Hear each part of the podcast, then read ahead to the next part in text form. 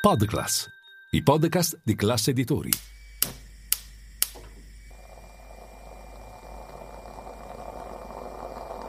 Buongiorno dal gruppo Classe Editori. Io sono Massimo Brugnone. Oggi è martedì 4 aprile e queste sono notizie a colazione, quelle di cui hai bisogno per iniziare al meglio la tua giornata.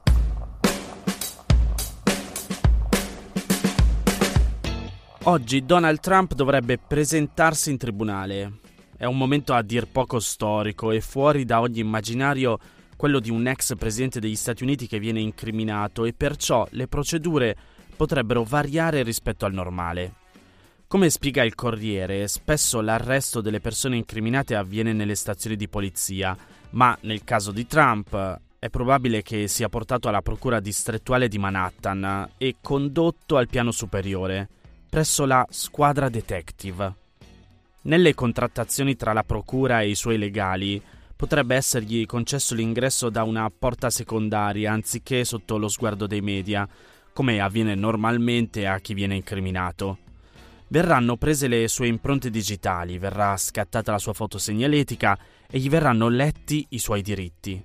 Poi probabilmente aspetterà in una stanza delle conferenze, non in cella, di essere condotto di fronte a un giudice, che leggerà il contenuto dell'incriminazione dandogli la possibilità di dichiararsi colpevole o innocente. E quasi sicuramente si dichiarerà innocente. Le procedure in tribunale dovrebbero durare una quindicina di minuti, dopodiché verrà rilasciato su cauzione in attesa del processo. Ora, un po' di domande che sicuramente vi starete facendo anche voi. La prima, di cosa è accusato?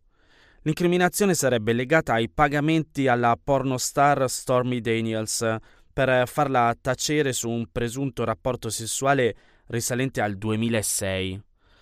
L'ex avvocato di Trump, Michael Cohen, dice di aver versato quei soldi di tasca sua durante la campagna elettorale del 2016, poi rimborsato dalla Trump Organization sotto forma di spese legali.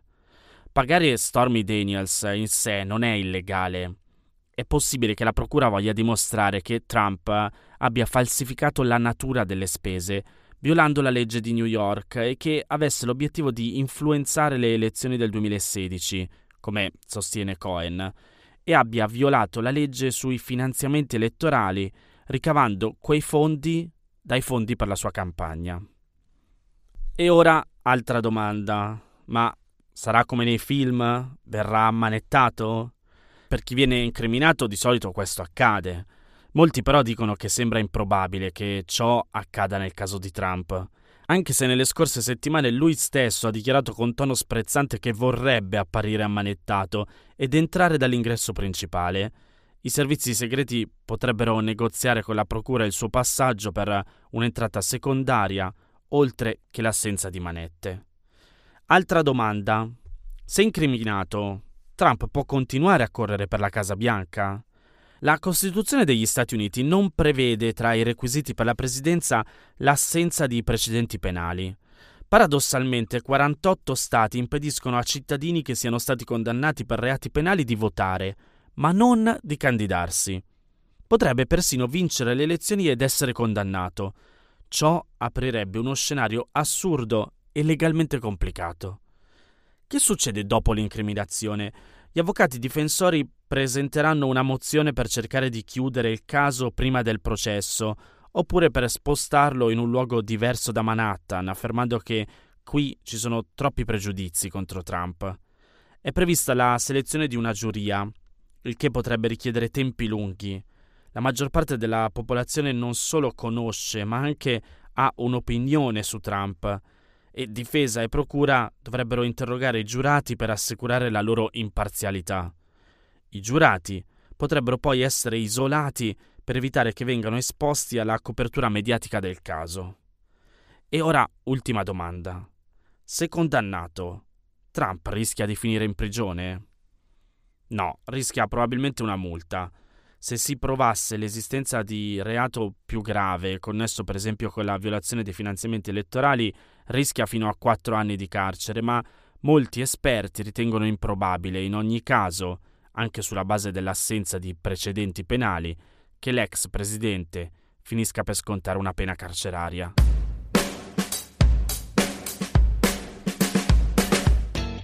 Ieri non ve ne ho parlato, ma domenica a Parigi si è votato a un referendum per vietare il noleggio di monopattini elettrici nelle strade della città. E come spiega il Post, l'89% dei votanti ha scelto di vietarli a partire dal prossimo settembre.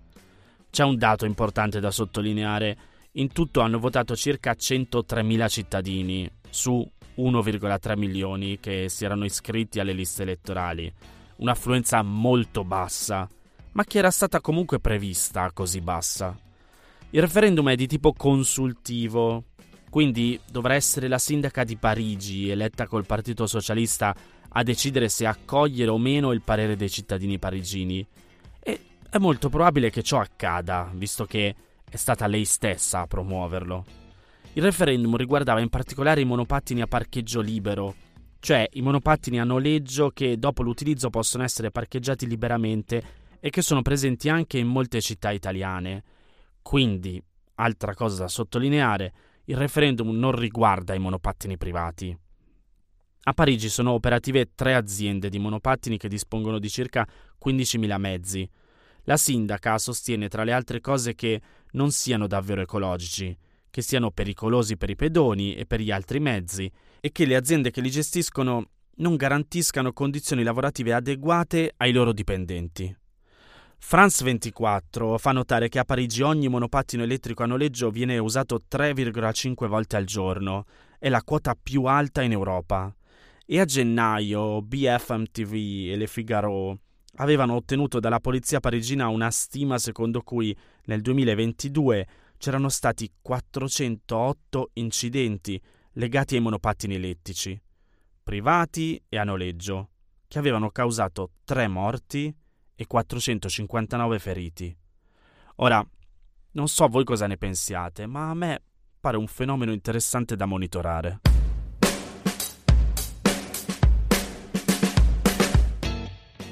Rimango sul post perché sabato la segretaria del Partito Democratico, Ellie Schlein, ha nominato due commissari per le divisioni territoriali del partito, uno in Campania e uno a Caserta.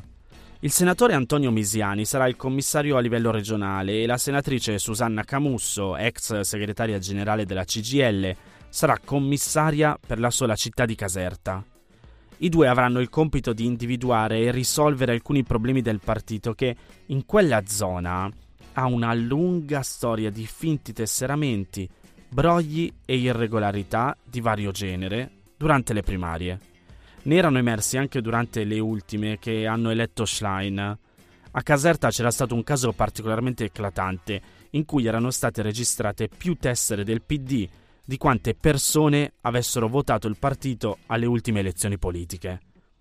Il commissariamento però è considerato importante anche perché è la prima presa di posizione netta di Schlein sulle dinamiche interne al partito, attuata ancora prima di nominare la nuova segreteria è in una delle poche regioni attualmente governate dal PD, dove esiste una struttura di potere consolidata con a capo il presidente regionale Vincenzo De Luca. Proprio De Luca è apparso insofferente e contrario al commissariamento. Il giorno prima che fosse comunicato ufficialmente all'Assemblea provinciale dei Democratici a Napoli, aveva detto, leggo tra virgolette, le questioni campane si decidono qui, non a Roma o alle Nazioni Unite.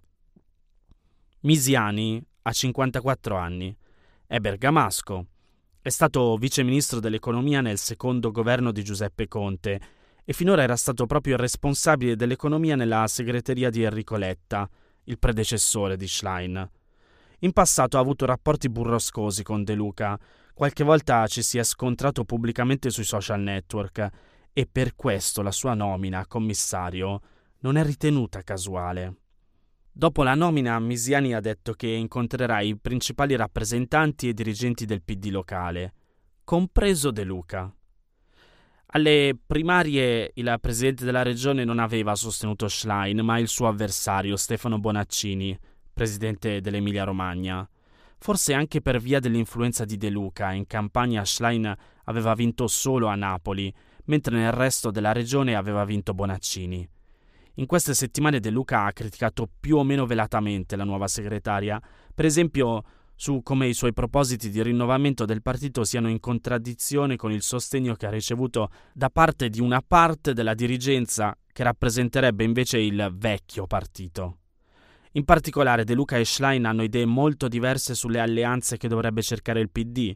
Il primo è uno storico detrattore del Movimento 5 Stelle, mentre la seconda si è mostrata aperta alla possibilità di una nuova fase di dialogo con il leader Giuseppe Conte, almeno in queste prime settimane.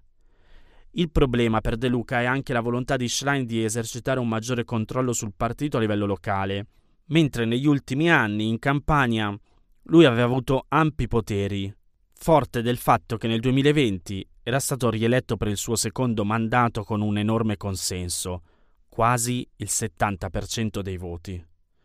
I problemi del PD campano sono noti da tempo, ma sono stati un tema molto discusso durante la lunga fase congressuale iniziata dopo le elezioni dello scorso settembre e conclusa con le primarie.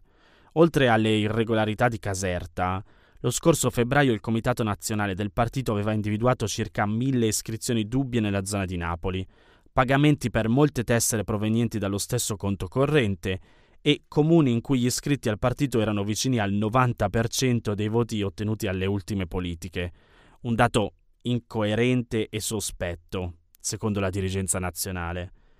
In tutto ciò, negli ultimi mesi De Luca, che governa dal 2015, ha avviato una campagna per sponsorizzare una propria ricandidatura per un terzo mandato alle regionali del 2025, nonostante il limite sia fissato per legge a due mandati consecutivi, e per questo ha anche portato in Consiglio regionale un progetto per modificare la legge elettorale campana in modo da consentirgli una ricandidatura.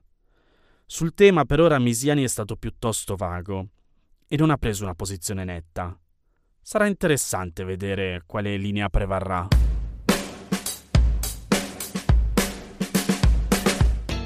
Queste erano le notizie a colazione di oggi. Se volete suggerirmi alcune notizie o mandarmi i vostri commenti su quale trattate, potete scrivermi all'indirizzo notiziacolazione.it. Se volete rimanere aggiornati c'è il canale Telegram di Notizia Colazione. Nel sommario della puntata trovate il link per gli altri podcast del gruppo Classe Editori. Io vi aspetto domani per iniziare insieme una nuova giornata. Un saluto da Massimo Brugnone.